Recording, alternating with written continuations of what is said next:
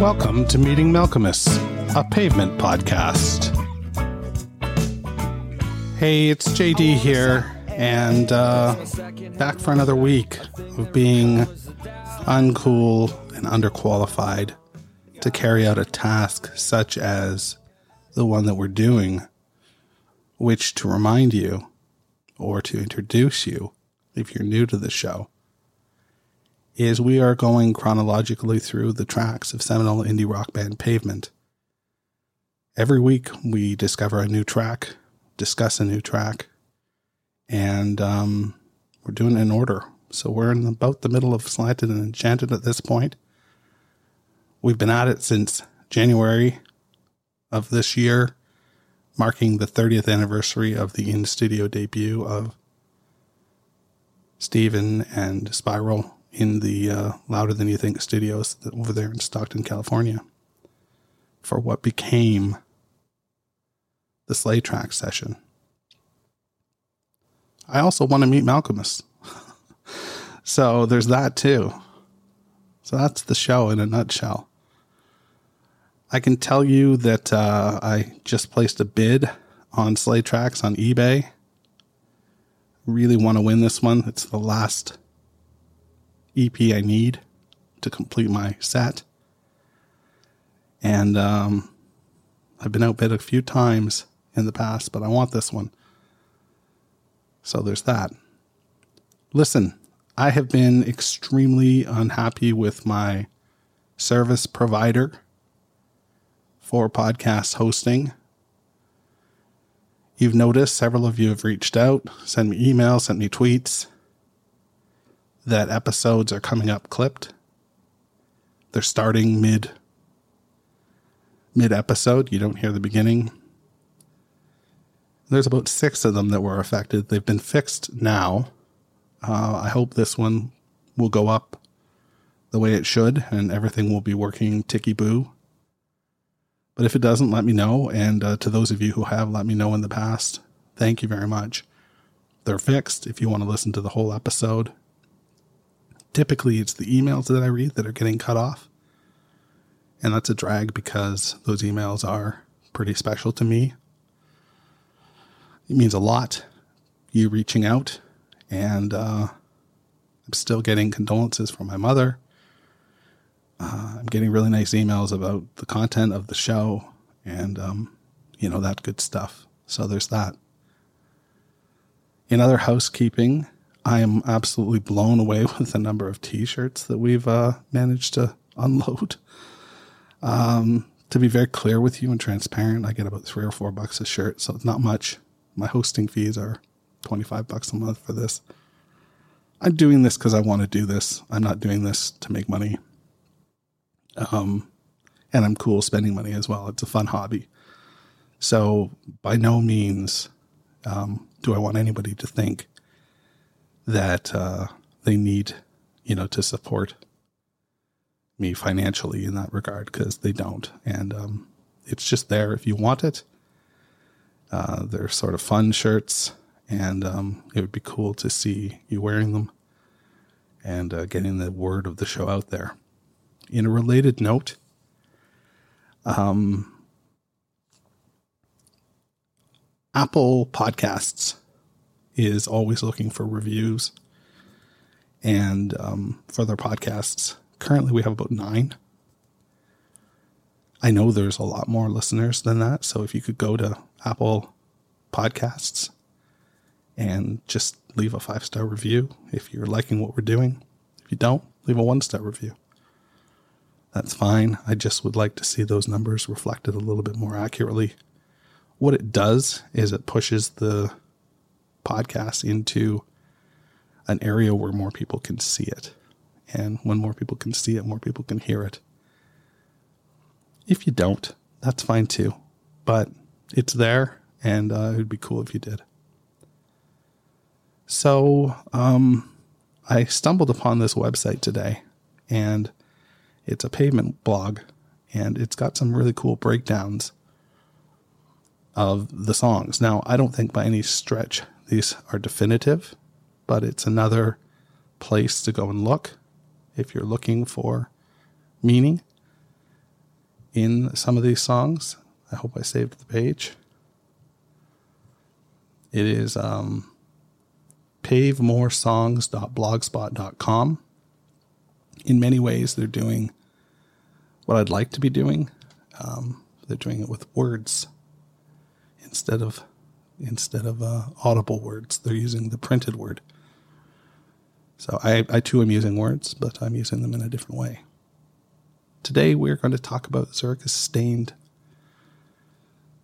This is uh, the first track on the record that we begin to slow things down a little bit. There's sort of a there's sort of a Velvet Underground feel to this song. I think uh, the song sounds as though it should be played on a turntable, not a state of the art turntable but a dusty turntable where you can hear the blips of the belt turning the table, the turntable around. So every, you know, 360 degrees, you hear sort of that bump in that usual spot.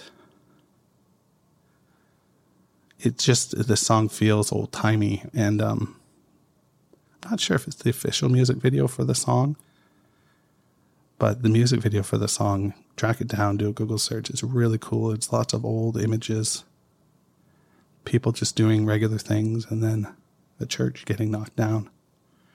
It's just a really interesting contrast of these glib, not glib, no, not glib. Um, what word would you use? I would use the word unaffected, maybe teenagers, young adults dancing and going about their life. And then there's this destruction happening, you know, in another frame. And then it shows them on the cups and saucers ride at a fair, you know, and it's just an interesting contrast. Cribbing from that website I mentioned to you earlier, the author there has a pretty specific reading where some pilots were court martialed for dropping bombs on Zurich. They claimed that uh, there were malfunctions, you know, with their navigation devices, and they were ultimately set free. But it's an interesting read when you consider some of the lyrics being. Um, if you think it's easy, but you're wrong, I'm not one half of the problem. Zurich is stained, and it's not my fault.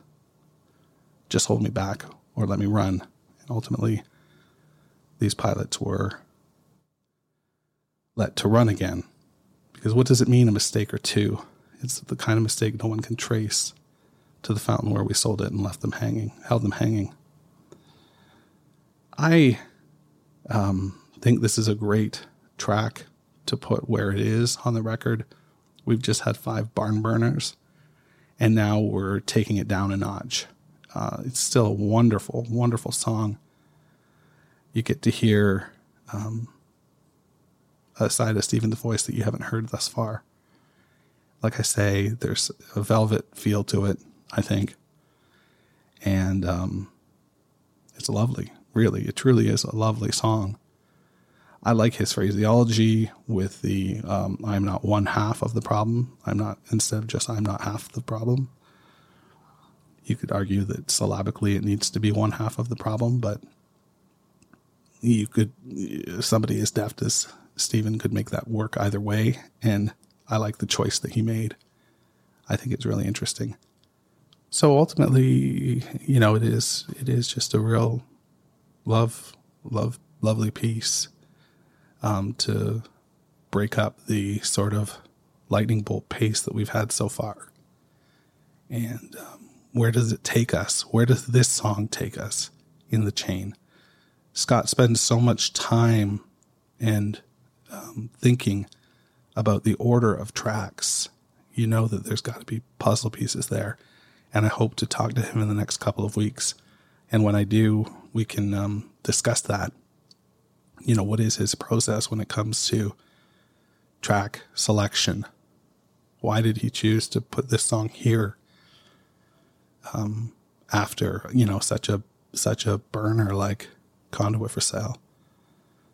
Um, did we all just need that breather at this point? I think so. I think so. If you're listening to this on headphones, you know, it's it's a nice feeling to hear that guitar sound come in and just a very, very basic rhythm. There's not a lot of fill. Well, there's no fills um, from a drum perspective really on this. Uh, it's just, you know, straight up rhythm. It's in and it's out in under two minutes and 30 seconds. And uh, you get a taste of this band doing something very different. Um, I love this song. And uh, as I do most of this record, I think it's near perfect. So there's that. This is Zurich is Stained on Meeting Malkmus, a pavement podcast.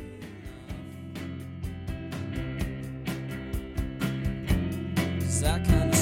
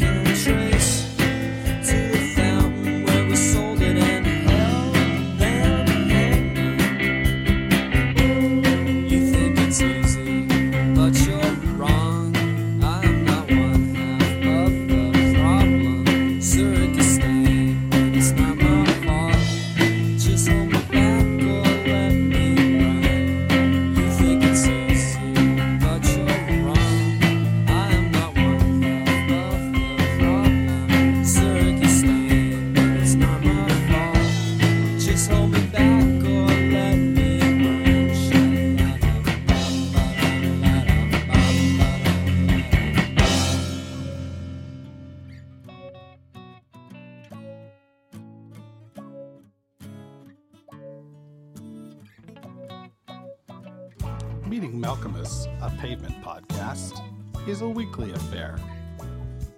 I'm social. Check me out at Meeting Malkmus.